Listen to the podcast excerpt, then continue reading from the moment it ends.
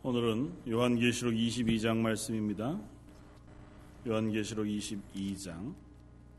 좀 길지만 1절에서 마지막 절까지를 같이 한번 보겠습니다.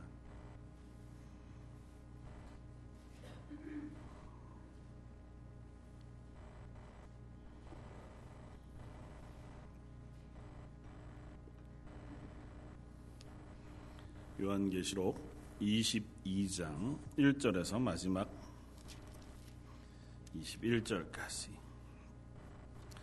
오늘로 요한계시록 어, 강의하는 것을 마무리하고자 합니다. 그동안 우리가 요한계시록을 보아왔던 어, 결론 부분인데 우리 말씀을 한번 천천히 읽으면서 함께 은혜를 나누겠습니다. 같이 읽겠습니다.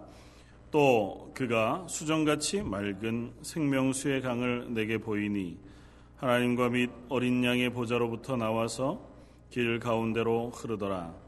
강 좌우에 생명나무가 있어 열두 가지 열매를 맺되 달마다 그 열매를 맺고 그 나무 잎사귀들은 만국을 치료하기 위하여 있더라. 다시 저주가 없으며 하나님과 그 어린 양의 보좌가 그 가운데 있으리니 그의 종들이 그를 섬기며 그의 얼굴을 볼 터이요 그의 이름도 그들의 이마에 있으리라. 다시 밤이 없겠고 등불과 햇빛이 쓸데없으니 이는 주 하나님이 그들에게 비치심이라. 그들이 세세토록 왕 노릇 하리로다. 또 그가 내게 말하기를 이 말은 신실하고 참되지라. 주곧 선지자들의 영의 하나님이 그의 종들에게 반드시 속히 되어질 일을 보이시려고 그의 천사를 보내셨도다. 보라 내가 속히 오리니 이 두루마리의 예언의 말씀을 지키는 자는 복이 있으리라 하더라 이것들을 보고 들은 자는 나 요한이니 내가 듣고 볼 때에 이를 내게 보이던 천사의 발 앞에 경배하려고 엎드렸더니 그가 내게 말하기를 나는 너와 내 형제 선지자들과 또 이 두루마리의 말을 지키는 자들과 함께 된 종이니 그리하지 말고 하나님께 경배하라 하더라. 또 내게 말하되 이 두루마리의 예언의 말씀을 임봉하지 말라 가까운 가까우니라 불의를 행하는 자는 그대로 불의를 행하고 더러운 자는 그대로 더럽고 의로운 자는 그대로 의를 행하고 거룩한 자는 그대로 거룩하게 하라. 보라, 내가 속히 오리니 내가 줄 상이 내게 있어 각 사람에게 그가 행한 대로 갚아 주리라. 나는 알파와 오메가요 처음과 마지막이요 시작과 마침이라. 자기 두루마기를 빠는 자들은 복이 있으니 이는 그들이 생명나무에 나아가며 문들을 통하여 성에 들어갈 권세를 받으려 함이로다. 개들과 점술가들과 음행하는 자들과 살인자들과 우상 숭배자들과 및 거짓말을 좋아하며 지어내는 자는 다 성 밖에 있으리라. 나 예수는 그 교회를 위하여 내 사자를 보내어 이것들을 너희에게 증언하게 하였노라. 나는 다윗의 뿌리요 자손이니 곧 광명한 새벽별이라 하시더라. 성령과 신부가 말씀하시기를 오라 하시는도다. 듣는 자도 오라 할 것이요 목마른 자도 올 것이요 또 원하는 자는 값없이 생명수를 받으라 하시더라. 내가 이 두루마리의 예언의 말씀을 듣는 모든 사람에게 증언하노니 만일 누구든지 이것들 외에 더하면 하나님이 이 두루마리에 기록된 재앙들을 그에게 더하실 것이요. 만일 누구든지 이 두루마리의 예언의 말씀에서 제하여 버리면 하나님이 이 두루마리에 기약된 생명나무와 및 거룩한 성의 참여함을 제하여 버리시리라. 이것들을 증언하신 이가 이르시되 내가 진실로 속히 오리라 하시거늘 아멘 주 예수여 오시옵소서 주 예수의 은혜가 모든 자들에게 있을지어다 아멘. 저희가 어, 긴 시간 동안 1년이 넘는 긴 시간 동안 어, 요한계시록 말씀을 어, 살펴본 그 결론의 말씀, 그 대단원이 요한계시록 22장의 말씀이고 어떻게 보면 성경 창세기 1장에서 시작한 그 하나님의 구원의 계획이 마지막 마무리되어지고 선포되어지는 것이 또한 계시록 22장의 이 말씀일 것입니다. 어, 오고는 모든 성도들과 교회들이 어, 이 하나님의 그 선언을 소망으로 두고 이것을 바라보면서 현재의 삶을 살아가고 있는 줄 믿습니다. 하나님의 나라, 천국을 어, 거듭거듭 비유하기를 예수 그리스도의 신부된 교회, 어린 양의 신부된 교회, 그들이 들어갈 하나님의 나라와로 비유해 주고 있습니다. 뭐 다른 의미로 이야기하면 이렇게 비유할 수 있겠죠. 뭐 결혼하는 것. 그러니까 이전에는 하나님 없이 살아가던 우리 교회가 예수 그리스도의 보혈의 피로 어린 양의 신부가 되어졌고 예수님의 신부로 준비되어진 이 교회가 이제 결혼을 통하여 하나님과 함께 연합하여 영원한 하나님의 나라의 가정을 꾸려 그곳에서 삶을 살아가도록 우리를 부르셨다는 것입니다. 그런데 문제는 그냥 하나님께서 우리를 구원하셔서 그 결혼 생활이 시작되거나 아니면 연합이 시작되어져서 천국의 삶이 바로 시작되면 좋은데 어, 예수님께서 우리를 구원하시고 나서 잠깐 우리를 놓아두시고 어, 하나님 우편으로 가셨다는 것입니다. 내가 곧 돌아올 것이라고 하는 약속을 해두고 떠나셨다는 거죠. 어, 뭐 이제 신혼의 첫 구원의 달콤함이 지나기 전에 채 지나기 전에 어, 신랑이 먼 곳으로 떠났습니다. 갈 때 내가 우리들이 거할 처소를 아름답게 준비하기 위하여 간다. 곧 올 것이다. 그렇게 약속하고 떠났습니다. 떠나고 나서 신부는 처음에는 대단한 소망으로 금방 올 신랑을 기다리면서 몸을 단정히 하고 또 매일매일 그 신랑을 사모하는 마음으로 하루하루 기다려 가다가 시간이 점차 지나가면서 어, 이 신부를 괴롭히는 수많은 세력들 혹은 뭐 호시탐탐 유혹하는 많은 사람들의 어, 유혹과 또 도전과 어, 고통을 감내해야 됐습니다. 그리고 그것 때문에 얻어지는 절망과 좌절 그리고 소망이 사라져가는 시간들을 보내게 되는 거죠. 마치 현대의 교회, 그 계시록에 그려지고 있는 교회의 모습이 그와 비슷하다는 것입니다. 분명히 약속을 하고 가셨고 분명히 다시 오실 것이 확실하지만 현재는 아직 오지 않으셨기에 오실 예수님을 소망하며 기다리는 그 소망의 큰 부분과 아직 오시지 않았기 때문에 여전히 현실 속에서 느끼는 답답함과 좌절감이 공존하는 상태의 교회 그것이 지금 우리의 모습이고 요한계시록을 받고 있는 사도 요한의 교회 공동체의 모습이기도 할 것입니다. 그들을 향하여 하나님께서 다시 한 번 더 명확하게 예수님이 다시 오실 것, 아, 신랑 되신 예수님께서 오셔서 우리를 하나님의 나라로 인도해 드리실 것에 대하여 선언해 주고 상기시켜 주고 얘기해 주고 있다는 것입니다. 어, 어떤 한 신학자는 교회를 향하여 기억 상실증에 걸린 신데렐라다 그렇게 표현했습니다.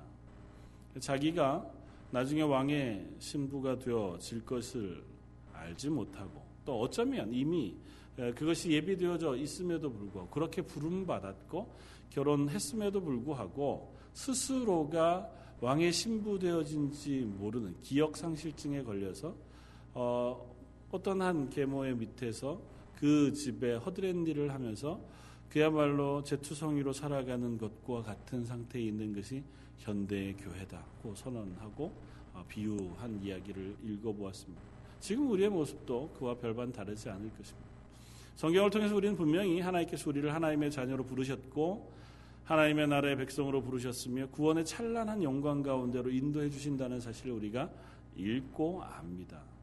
그럼에도 불구하고 현재 우리가 살아가는 우리의 삶의 모습은 그야말로 제투성이와 같이 이 세상 가운데 허드렛 일을 하고 세상에 우리를 부리려고 하는 또 도전하려고 하고 우리를 어, 고난 가운데 빠뜨리려고 하는 그 세력들 가운데 때로는 굴복하고 때로는 아파하고 좌절하면서 그것이 전부인 양 고민하고 살아가는 시간들을 보내고 있다는 거죠. 희미하게 가끔씩 어, 예전의 그 약속, 하나님이 우리를 향하신 그 구원의 약속을 살짝 살짝 떠올려 보지만 그것이 현재를 지탱하는 힘이 되지 못하고 우리 현실에서 오는 무게와 지침, 힘겨움, 혹은 당장 해야 될 일들, 당장 먹고 살아야 하는 그 문제들이 그 소망을 덮어버리고 만 채로 하루하루를 살아가는 우리의 모습들, 그것을 마치 교회와 같다. 아니, 지금 교회가 마치 그와 같다고 하는 이야기를 읽으면서 크게 공감한 적이 있었습니다. 여러분들은 어떠십니까? 저희 런던 제일 장로교는 어떻습니까? 저희는 예수 그리스도의 신부된 그 자리, 그 자격, 그 기쁨, 어, 그 소망, 그것이 우리 속에 충만해서 그것이 현재를 살아갈 만한 힘이 되어지고는 있습니까? 아니면 현재 우리가 이 땅 가운데 만나는 수많은 밥벌이 하는 고통, 어려움, 지겨움, 누군가는 뭐 밥벌이의 지겨움 그렇게 이야기하고 글을 쓰는 사람도 있었는데 매일매일 내가 먹고 살기 위하여 생활하기 위하여 내 에너지를 쓰고 수고해야 하고 또 지치고 힘겹게 일해야 하는 현실 그것들을 넘어서는 기쁨과 감사 그리고 소망을 가지고 현재를 살아가고 있느냐는 거죠. 성경은 분명히 그래야 한다고 우리를 권면합니다. 요한계시록이 1장부터 22장이 되도록 내내토록 우리를 향하여 어, 이야기하고 있는 것은 그것입니다. 너희가 현재 처한 상황이 너희의 신분의 전부가 아니다 는 것입니다. 하나님의 교회가 지금 처해 있는 현재의 상황이 결코 너희의 종착지가 아니라는 거죠. 지금은 잠시 잠깐 지나가는 훈련의 과정이고 또 하나님께서 우리를 사랑하셔서 우리뿐 아니라 이 세상에 죽어가는 또 다른 영혼들을 사랑하셔서 잠시 동안 참고 계신 기간일 뿐이지 그것이 너희의 결국이거나 너희의 전부가 아니라는 사실을 계속 거듭해서 말씀해 주고 있는 겁니다. 그러니 제발 너희의 소망이 현재를 이기는 힘이 되기를 바란다는 거죠. 그러면서 너희가 빠져 있는 그 연약함 혹은 지침, 영적인 침체에서 털고 일어나서 담대하게 하나님의 교회로 서기를 바란다고 하는 것이 요한계시록의 요청입니다. 그리고 오늘 본문은 그 요청의 큰 연장선상에서 너희가 결국은 하나님의 구원의 은혜 가운데 서게 되어질 그 하나님의 교회의 완성되어진 모습이 이러하다고 하는 사실을 우리에게 그림으로 다시 한 번 더 그려 보여줍니다. 그러면서 우리는 이 구원을 통하여 변화가 아, 있어질 것이라는 것입니다. 첫 번째는 우리의 신분의 변화가 있어질 것이라는 겁니다. 우리가 더 이상은 이 세상 가운데 속한 사람이 아니라는 거죠. 더 이상은 우리가 이 세상 가운데서 세상의 어, 지배를 받는 그런 신분, 종이거나 혹은 아니면 죽어 있는 시체와 같은 신분이 아닐 것이라는 것입니다. 계시록의 말씀을 비기면 우리는 마른 해골과 같은 존재이지만 이제 예수 그리스도를 통하여 구원받은 지금 보혈의 피가 우리에게 덧 씌워진 그 순간 우리는 이제 육체가 되어 생명을 가진 새 생명의 사람이 되었다는 것입니다. 전에는 종이더니 이제는 친구라고 말씀하시잖아요. 전에는 우리가 하나님과 관계 없는 사람들이더니 이제는 하나님의 아들이라고 하는 영광스러운 자리에 서게 되었다는 것입니다. 그래서 오늘 본문에 보면 이 사도를 향하여 이 모든 계시의 말씀을 선언하는 천사를 향해서 사도 요한이 경배하려고 합니다. 그러자 이 사도를 향하여 이 천사가 이렇게 이야기합니다. 그가 내게 말하길 구절에 나는 너와 내 형제 선지자들과 또 이 두루마리의 말을 지키는 자들과 함께 된 종이니 그러하지 말고 하나님께 경배하라 하더라. 조금 더 나아가면 우리는 구원받아 하나님의 나라 가는 그 순간 천사보다 더 나은 존재가 되었습니다. 부활하신 예수님과 같이 우리도 하나님의 자녀의 자리에 서게 되어 있는 존재들이라는 거죠. 그 이전에는 심판의 대상에 불과했습니다. 이 세상의 사단의 세력에조차 굴복하고 그것을 이길 수 없는 죄인에 불과했습니다. 그냥 놓아두면 저 영원한 지옥 가운데에서 형벌 가운데 우리가 고통스러워해야 할 존재에 불과했는데 그런 우리를 바꾸어 주셨다는 거죠. 누구로? 하나님의 자녀로 바꾸어 주셨다는 겁니다. 그리고 그곳에서 드디어 하나님을 수종드는 천사들보다도 높은 자리에 서게 되어졌다는 것입니다. 어떻게 그럴 수 있습니까? 우리가 예수님의 신부로 결혼했기 때문에 그렇습니다. 우리가 예수님과 연합하여 하나님의 자녀가 되었기 때문에 우리는 그럴 자격이 없는데도 불구하고 그것으로 인하여 우리의 신분이 바뀌어서 하나님과 동등한 자리, 하나님의 자녀가 된 그 신분의 변화를 우리가 경험하게 되었다는 거죠. 하나님의 교회는 그런 의미에서 하나님이 거하시는 성전이 되는 것입니다. 우리의 개인은 하나님이 임재해 계시는 거룩한 전이 되어졌다는 것입니다. 예수님을 모퉁이 돌로 하여 연합한 하나님과 연결되어진 하나님의 사람들이 되어졌다는 것입니다. 그러므로 우리가 이 땅에 살아가는 동안 우리는 그 하나님과 연결되었음에 놀라운 사실을 잊지 말고 용기를 내어야 할 필요가 있다는 것입니다. 지금 현실은 안 그래요. 아무리 눈을 씻고 찾아보아도 내가 하나님과 동등한 자리 아니면 하나님의 그 영광스러운 자리에 있다는 사실을 깨달을 수가 없어요. 하나님 온 세상을 다스리고 심판하시는 그 자리에 나도 옆에 서서 그와 동행하여 온 세상을 왕 같은 제사장으로 다스리는 그러한 힘과 능력이 전혀 눈꼽만큼도 보이지 않아도 성경은 선언하고 있다고요. 하나님의 교회에 온 세상을 맡겨 주셨다. 그 힌트를 어디에서 얻냐 하면 교회가 아니고는 세상에 예수 그리스도의 복음으로 구원받을 존재가 하나도 없다는 사실, 사실을 통해서 우리는 그것을 확인합니다. 뭐 건물을 가진 무슨 무슨 교회, 무슨 무슨 장로교회, 뭐 감리교회 이런 교회 말고 하나님의 구원을 받은 하나님의 사람들, 구원받은 사람들의 공동체라는 이름의 교회. 이 교회를 통하지 않고 온 세상의 어느 누구도 하나님의 구원에 이를 사람이 없습니다. 말씀하신 것처럼 전도에 미련한 도구. 교회가 증인이 되어 나아가서 예수 그리스도의 십자가와 부활을 선포하게 하고 그것을 들은 이가 그것에 반응하여 하나님 앞에 입으로 시인할 때 비로소 그가 구원을 얻게 되어진다고요. 물론 그 10년 가운데 성령이 임재해야 그 고백이 일어나죠. 그러나 그 촉발제가 되어지는 그 전달자 혹은 증인을 교회로 세우셨다고요.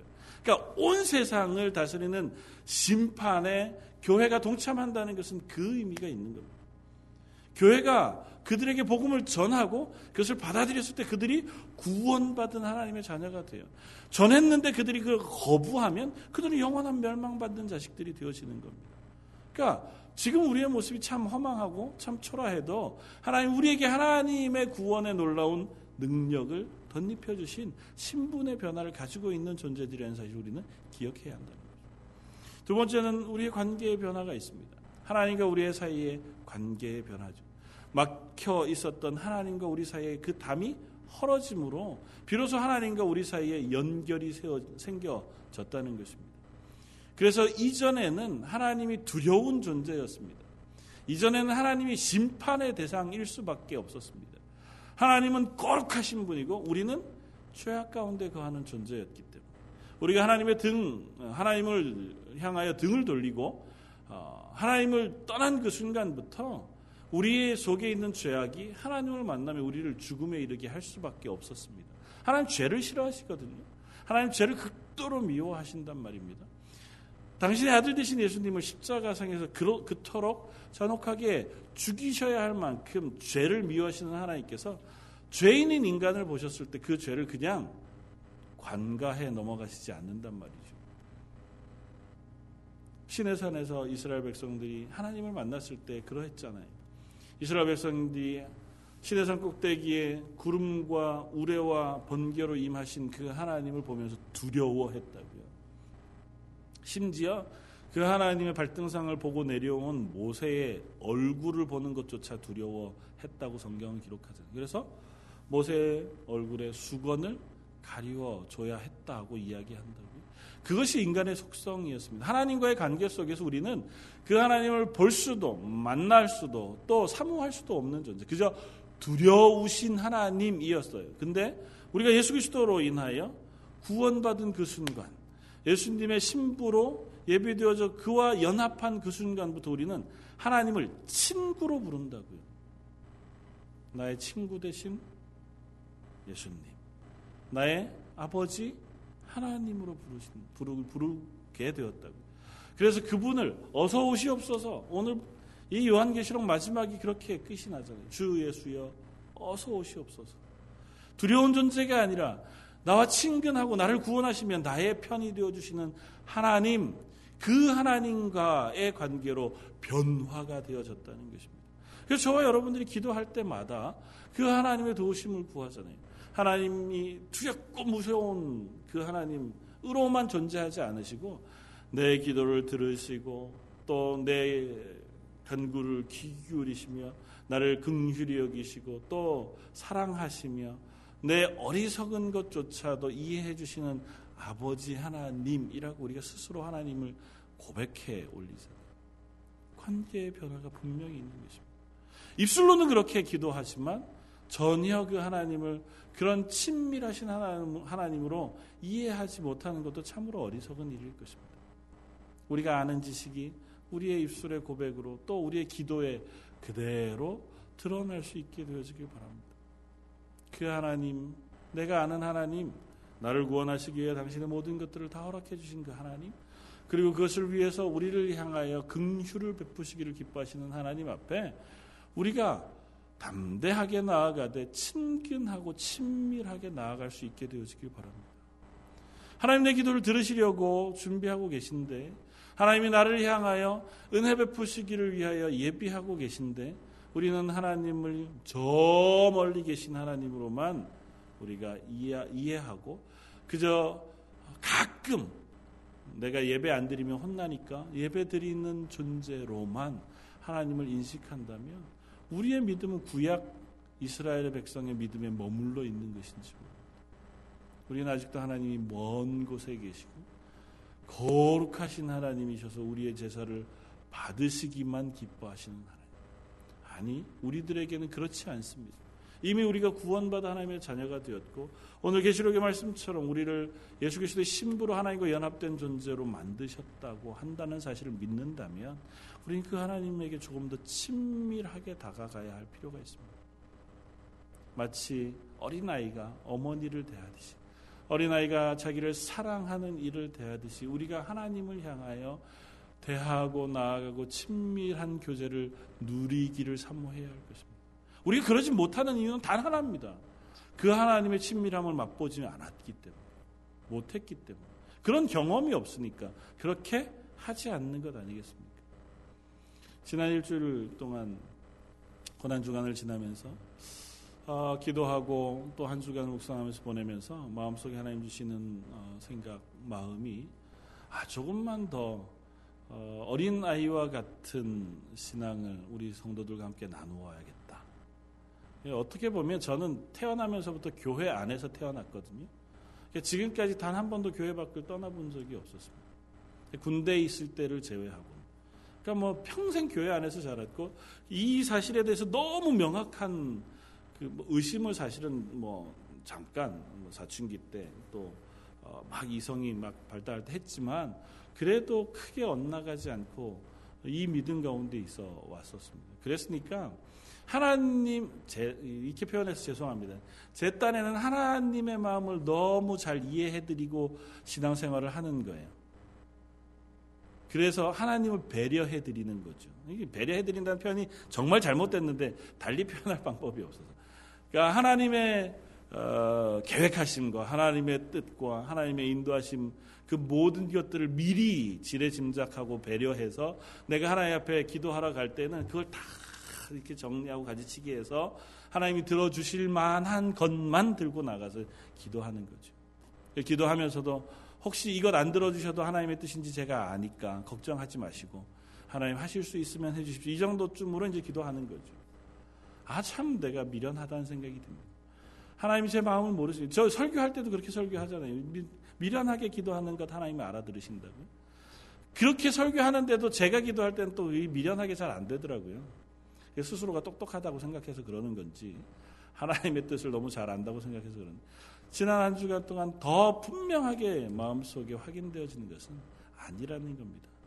하나님 앞에서 우리 교회가 조금만 더 순진하고 어리석 어리석고 또 어릴 필요가 있겠다는 생각을 합니다. 하나님 앞에 내가 떼써보고 또 하나님과 친밀하게 교제해 보아서 하나님이 우리를 향하여 베풀어 두시는 혹은 친밀하게 동행해 주시는 경험들을 제발 한 번씩들 좀 했으면 좋겠다. 저와 여러분이 공히 그것이 있을 때 우리의 영적인 부흥이 일어나게 되어지겠다. 하는 어, 생각을 하게 되었습니다. 그렇지 않을까? 우리는 너무 고상한 것은 아닐까? 우리는 너무 하나님에 대한 지식이 어, 풍성한 것은 아닐까? 내가 하나님을 너무 잘 알고 또 내가 너무 이성적으로 하나님을 잘 배려하고 있는 것은 아닐까? 그래서 오히려 우리가 하나님의 은혜를 누리지도 못하고 하나님과 동행하는 친밀한 것을 우리가 경험하지도 못하는 것은 아닐까?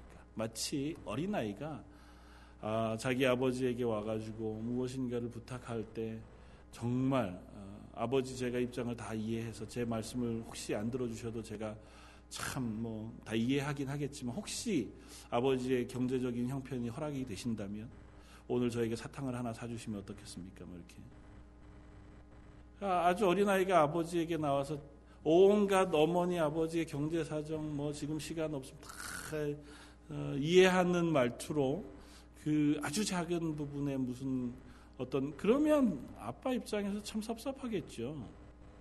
어, 나에게 그냥 아빠로 다가와 주면 안 되겠니? 나에게 엄마로 그냥 다가와 줘서 그냥 어, 내가 못 해주는 거더라도 와서 떼써주고 안겨줘 와주고 부탁해주고 혹은 그렇게 친밀한 것들을 어, 요구해주면 얼마나 좋을까? 하나님이 우리들을 향하여도 그러하시겠다. 하나님 분명히 그 관계를 바꾸어 주셨거든요. 이전처럼 하나님이 먼데 계시지 아니하고 우리와 친밀하게 가깝게 계시겠다고 말씀하신다. 심지어 우리를 부부로 말씀해 주셨다고. 이 세상의 모든 관계 가운데 가장 친밀한 관계가 부부잖아요.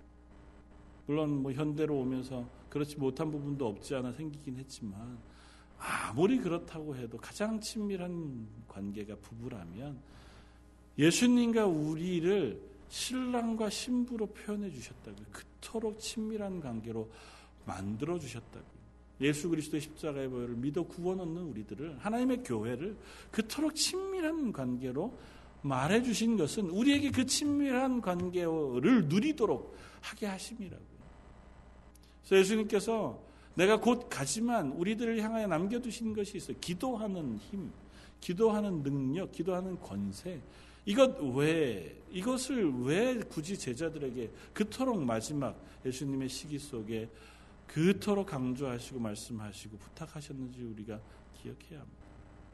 그것이 하나님과 지금 현재 친밀하게 지내는 가장 첫 번째 단계이기 때문일 거예요. 사랑하는 성도 여러분, 저희가 그 변화되어진 신분에 그 변화되어진 관계 속에 하나님의 교회로서의 자리를 잘 누릴 수 있게 되어지길 바랍니다. 그리고 좀 더 나아가서 우리는 또 우리의 삶의 변화가 있다고 선언하시는 하나님의 말씀을 우리가 듣습니다. 오늘 본문을 보면 그렇게 이야기합니다. 3절 다시 저주가 없으며 하나님과 그 어린 양의 보좌가 그 가운데 있으리니 그의 종들이 그를 섬기며 그의 얼굴을 볼터여 그의 이름도 그들의 이마에 있으리라 다시 밤이 없겠고 등불과 햇빛이 쓸데없으니 이는 주 하나님이 그들에게 비치심이라 그들이 세세의 왕노릇 하리로다 그래서 이들 가운데는 더 이상 아픔도 슬픔도 눈물도 고통도 또 배고픔과 목마름도 있지 아니하다고 이야기합니다. 우리의 삶이 더 이상은 이 세상에서 하나님의 저주받은 인생으로 이마에 땀을 흘려 먹고 사는 것에 집중해 살아가는 삶에서 건짐을 받았다는 거예요.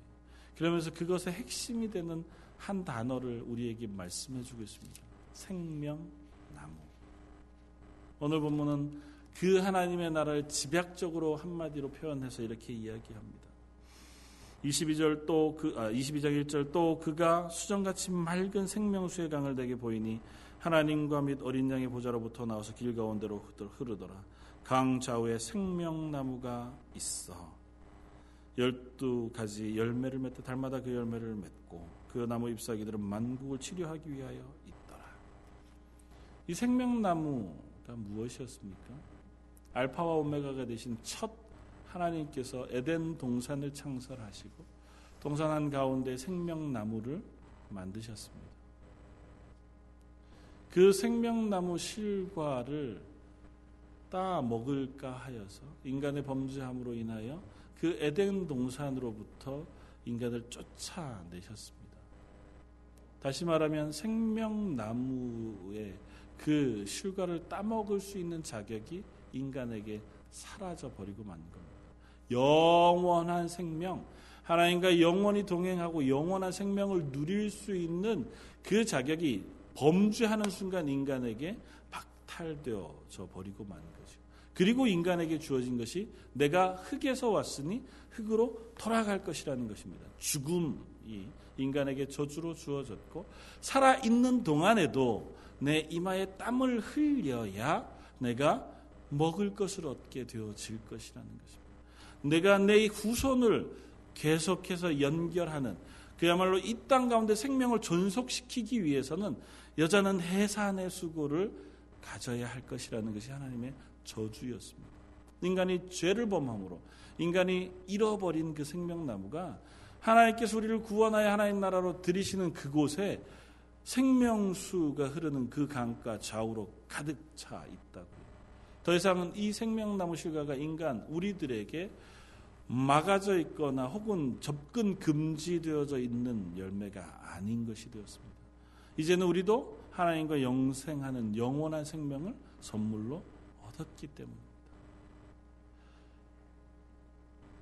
우리의 삶의 목적이 그래서 바뀌게 되어졌다고 이야기합니다. 우리가 이 땅에서 구원 없이 살아가는 인생, 그 인생은 이 땅에서 우리가 땀을 흘려 먹고 사는 것에 우리 인생의 목적이 있는 삶을 살아갑니다. 그러나 구원받은 그 순간 우리의 인생은 그 목적지에서 하나님을 찬양하는 것으로 바뀌어졌다고 선언합니다. 그러니까 우리의 삶이 더 이상은 내가 먹고 사는 것, 물론 이 땅에 우리가 육체를 가지고 살고 있기 때문에 완전히 안 할 수 없죠. 여전히 우리의 육체가 그것을 누리, 어, 해야 하죠. 그럼에도 불구하고 목표가 되지는 않는다. 이것이 우리가 유일한 인생, 이 땅에서 어, 우리가 누, 어, 추구해야 할 목표가 되지 아니하고 하나님을 예배하고 찬양하는 저 하나님의 나라의 삶 여기에서 이야기하는 그 삶이 우리의 목표가 되어져서 그 하나님과 관계 맺는 삶을 우리에게 선물로 허락하셨다고 하는 사실을 오늘 본문이 이야기하고 있다고. 더 이상 우리에게 저주가 없다고 얘기합니다. 저주가 없어서 죽지 아니하고 저주가 없어서 해산의 수고가 없으며 저주가 없어서 더 이상 우리가 땀 흘려 일하지 아니하고 저주가 없어서 우리가 배고프고 굶주리지 아니하고 목마르지 아니한다. 그 모든 것을 뭉뚱그려서 얘기하면 하나님이 없어서 생긴 모든 결핍과 갈증과 그 모든 없음이 하나님으로 인하여 충만하게 채워진다고 선언하고 있다는 것입니다. 그날이 우리에게 있으니 우리가 왜 주여 어서 오시옵소서라고 하는 그 소망을 가지지 않겠습니까? 저 여러분들의 삶 속에 그날이 임하기를 바랍니다. 그날이 죽고 나서 임하기 이전에 이 땅에 하나님의 교회로 우리가 힘을 내어 살아가는 그 순간 우리 속에 그 하나님의 동행하심에 충만한 날들이 임하기를 소원합니다. 사도 베드로가 성령이 충만하여 임한 나 후에 그가 나아가 설교할 때에 그가 그들의 와 있는 수많은 사람들을 향하여 이렇게 설교했잖아요. 보라, 우리가 유쾌하게 되는 날이 얘기합니다. 더 이상 이 세상 가운데 고통과 슬픔과 절망 가운데 강, 아, 결핍 가운데 살아가는 인생에 성령이 우리에게 임함으로 하나님의 나라를 누릴 수 있게 해줬다고요. 그래서 우리가 유쾌하게 되어지는 날이 임했다고 선언하고 계시다. 저와 여러분들에게도 그날이 이미 임했습니다. 이미 우리는 그 하나님의 나라를 소유하고 살아가는 존재들이라고 선언하고 있다고. 성령이 우리 속에 임하여 그날을 너희가 누리며 살아갈 것이라고 선언하고 계시다고. 우리가 그것을 이제는 찾아가는 거겠죠. 이제는 우리 속에서 하나 하나씩 우리 속에 임하여 허락해 주신 하나님의 그 놀라운 은혜들을 하나씩 하나씩 우리가 찾아가는 과정일 것입니다. 어쩌면 그것이 훈련으로 찾아질 수도 있고 우리에게 베푸신 하나님의 은혜로 찾아질 수도 있을 것입니다. 그러나 분명한 것은 우리가 찾으면 찾게 되어질 것이라고. 우리가 두드리면 하나님께서 그것을 열어 주실 것이라고 말씀하신다. 우리가 하나님의 은혜를 사모해야 우리가 그 하나님의 은혜를 누릴 수 있다고 말하고 계시다. 우리가 이 땅에서 구원받은 하나님의 백성이지만 하나님의 나라 가는 그 순간까지는 우리가 이 땅 가운데서 하나님의 은혜를 사모하고 하나님의 말씀에 순종하기를 애쓰며 하나님이 내게 친밀한 하나님으로 교제하게 되어지길 우리가 수고하여 애써야 한다는 것입니다. 오늘 이렇게 이야기합니다. 10절 또 내게 말하되 이 두루마리의 예언의 말씀을 임봉하지 말아라. 때가 가까우니라. 더 이상은 이 두루마리의 말씀을 임봉해 더 보관할 필요가 없어요. 왜요? 이 두루마리의 말씀이 그대로 다 곧 이 땅 가운데 임할 것이기 때문에. 그래서 심지어 무섭게 얘기합니다. 어떻게 말씀하고 있냐면 11절 불의를 행하는 자는 그대로 불의를 행하고 더러운 자는 그대로 더럽고 의로운 자는 그대로 의를 행하고 거룩한 자는 그대로 거룩하게 해라. 그냥 내버려 둬라. 곧 하나님께서 이 땅을 심판하시고 곧 예수님께서 이 땅에 오셔서 우리를 하나님의 우편으로 인도해 주실 것이라는 것. 때가 멀지 않았다. 그만큼 가깝다는 것입니다. 바꾸려고 애쓰지 말아라. 수고하지 말아라. 너무 노력하지 말아라. 그냥 내버려 둬라. 그 정말 내버려 두란 얘기라기보다 그만큼 하나님의 때가 가깝다고 얘기하시는 겁니다. 깨워서 경성하라고 얘기해요.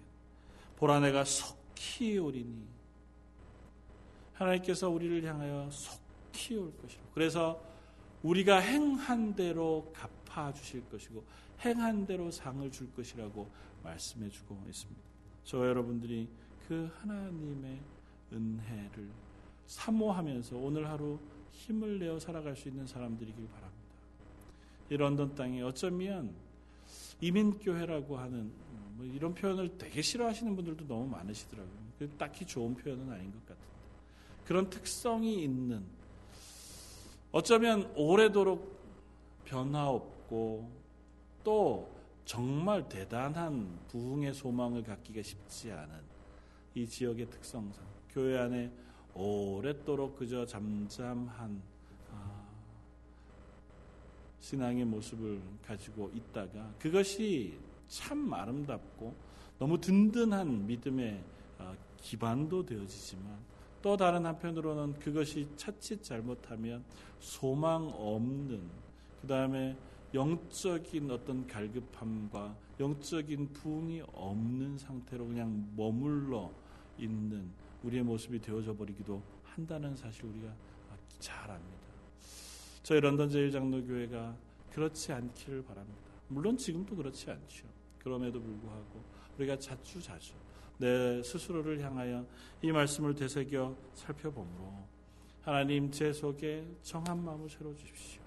제가 하나님의 은혜를 사모할 마음을 주십시오. 아니 사모하겠습니다. 그렇게 어, 결단하고 우리의 어, 마음을 하나님께로 향할 수 있기를 바랍니다. 뭐 옛말에도 있잖아요. 우는 아이 떡 하나 더 준다고. 하나님 앞에도 우리가 조금 더 애를 쓰고 하나님의 도우심을 더 갈급히 구할 때 우리를 향하여 하나님의 은혜 베푸시고 우리를 향하여 하나님의 부흥을 허락해 주실 줄 믿습니다. 영적인 상태는 그 사람의 그 신실한 수고에 달려 있다고 생각합니다. 가만히 있을 때 우리의 영혼이 결코 성령에 충만한 것으로 부흥되지 않습니다. 우리가 애쓸 때, 그것을 사모할 때, 사모하는 영혼에 선한 것을 부으시는 하나님께서 우리 속에 새로운 소망을 허락해 주실 줄 믿습니다. 아까 말씀드렸던 것처럼 하나님이 들어주시든 그렇지 않으시든 내 삶 속에 아주 작은 부분조차도 하나님 앞에 기도하고 하나님 도와주십시오. 하나님 은혜를 베풀어 주십시오. 뭐 이런 유치한 것까지 그래도 하나님 들으시기를 원하신다면 제가 그것을 하나님께 아, 의탁하십니다. 물론 기도하고 내가 하나님 앞에서 또 신실해야죠. 그리고 그 그렇게 열심히 기도한다면 그 기도한 후에 하나님이 혹 그것을 내가 원하는 대로 이루어 주시지 않아도 그것이 하나님의 뜻이라 응답하시는 응답함을 경험하면 그것이 우리에게 너무너무 큰 기쁨이 되어 줄 줄 믿습니다. 아예 그것을 거절하실 줄 알아서 기도 안 해서 하나님의 뜻이 무엇인지 모르는 것보다 기도해서 하나님이 아니다. 내 은혜가 내게 족하다. 그렇게 말씀하시는 응답을 듣는다면 우리가 훨씬 더 하나님과 친밀하게 기도하고 은혜 가운데 살아갈 수 있지 않겠습니까?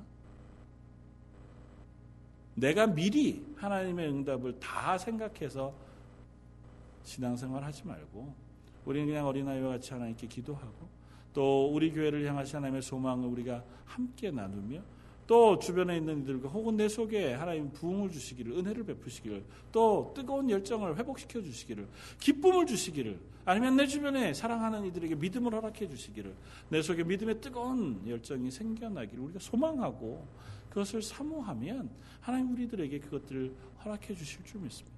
정 안 되면 됐다. 조금 내게 있는 것이 족하니 내가 내 속에 있는 그 문제부터 해결하고 오렴 그렇게라도 하나님 말씀해 주신다면 우리가 좀 더 명확하게 하나님과 친밀한 신앙생활을 할 수 있지 않겠습니까? 아무 대답 없이 아무 교통 없이 아무 교제 없이 나는 나대로 그냥 일주일에 한 번씩 하나님을 만나서 하나님 저기 계신 하나님께 예배드리고 돌아가고 하나님은 나를 향하여 그냥 성경책에 내가 말씀했으니 그거 읽으렴 그리고 성경책 한 권 던져주시고 말 그런 관계로 우리를 부르시지 않으셨다. 이것보다 훨씬 더 친밀하게 저와 여러분들을 하나님의 신부로 예수 그리스도의 신부로 하나님의 자녀로 부르신 줄 믿습니다. 요한계시록 마지막에 나오는 이 풍성한 은혜 하나님의 나라에서 이 놀라운 생명의 그 놀라운 기쁨 하나님이 허락하시는 그 평안과 놀라운 하나님과의 교제의 기쁨이 지금 우리들에게 사모되어지고 소망되어지고 그것을 누리게 되어지는 저와 여러분들의 삶이 되시기를 주님의 이름으로 축원을 드립니다. 마지막 말씀을 우리가 한 번 더 한 번 같이 읽고 예배를 마치면 좋겠습니다. 요한계시록 22장 20절 우리 한 목소리 같이 한번 읽겠습니다. 이것들을 증언하시니가 이르시되 내가 진실로 속히 오리라 하시거늘 아멘 주 예수여 오시옵소서. 주 예수의 은혜가 모든 자들에게 있을지어다. 아멘. 이 소망이 저와 여러분들에게 있기를 바랍니다. 우리 한번 같이 기도하시겠습니다. 우리 한 목소리 한번 같이 기도하기를 원합니다. 하나님 우리가 계시록을 다 한번 돌아보았습니다. 긴 시간 동안 돌아보아서 때로는 때로는 잊어버린 것도 있고 또 때로는 우리가 잘 알지 못하는 것도 있지만 우리 속에 하나님이 그려놓으신 이 소망의 그림을 풍성하게 갖고 오늘 하루 하나님의 교회로 살아갈 수 있는 힘을 주십시오. 내 삶이 하나님의 자녀되고 예수 그리스도의 신부 되어진 그 풍성함을 친밀하게 누리는 그 은혜를 허락해 주십시오. 그것이 내 속에 정말 소망되고 사모되어지는 그런 저희 런던 제일 장로교회가 되게 해 주십시오. 한번 한 목소리로 같이 한번 아, 기도하시겠습니다. 사랑하여 풍성하신 하나님, 저희를 하나님께서 부르셔서 하나님의 교회 삼으시니 감사합니다. 저희를 하나님의 교회로 부르시고 하나님의 그 귀한 자녀로 바꾸시며 예수 그리스도의 신부된 자리에 세워 주셨지만 저희들이 여전히 하나님이 저 멀리 계신 하나님 거룩하고 존귀하신 하나님 전능하신 하나님이시나 나와는 친밀하지 아니하고 나의 기도를 아버지 하나님께서 멀리 들으시는 하나님으로 착각하고 있지는 않았는지요 아버지 하나님 오늘 이 말씀을 통하여 저희를 향하여 친밀한 교제를 기뻐하시고 저희를 향하여 하나님의 은혜 베푸시기를 기뻐하시며 저희를 향하여 하나님의 나라의 생명수 그 강물을 부으시기를 원하시는 새 생명의 그 소망과 기쁨을 누리게 하시기를 기뻐하시는 하나님을 만나기를 소원합니다. 아버지 저희 런던 제일장로교회에 성령의 충만한 은혜를 허락하여 주옵소서. 저희 런던 제일장로교회 순전하고 순진하며 어리고 아버지 하나님 친밀한 기도가 넘치는 교회가 되게 하여 주옵소서. 아버지 하나님 연약한 이들을 위하여 부여잡고 기도하게 하시고 하나님 알지 못하는 이들을 위하여 하나님의 도심을 구하며 내 가정의 작은 문제와 여러 문제들을 하나님 앞에 내려놓고 하나님의 도우심을 구하고 하나님의 은혜를 구하며 하나님께서 인도하시는 것들을 사모하며 바라보고 하나님의 응답을 경험하는 귀한 가정들 되게 하여 주옵소서. 우리가 믿음으로 그 기도의 자리에 섰을 때 하나님께서 때로는 응답하시고 때로는 아버지 그것이 우리에게 축하하다 거절하실 때라도 그 하나님의 응답으로 인하여 저희가 용기 백배하여 또 기뻐하며 감사하며 살아가는 교회가 되게 하여 주옵소서 은혜가 저희들 속에 풍성하게 임하기를 사모합니다.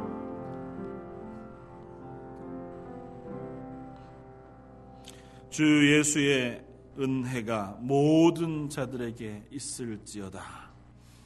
그 은혜가 지금 런던 제일장로교회 특별히 오늘 저녁 하나님 앞에 나와 예배하는 모든 성도들에게 있기를 소원합니다.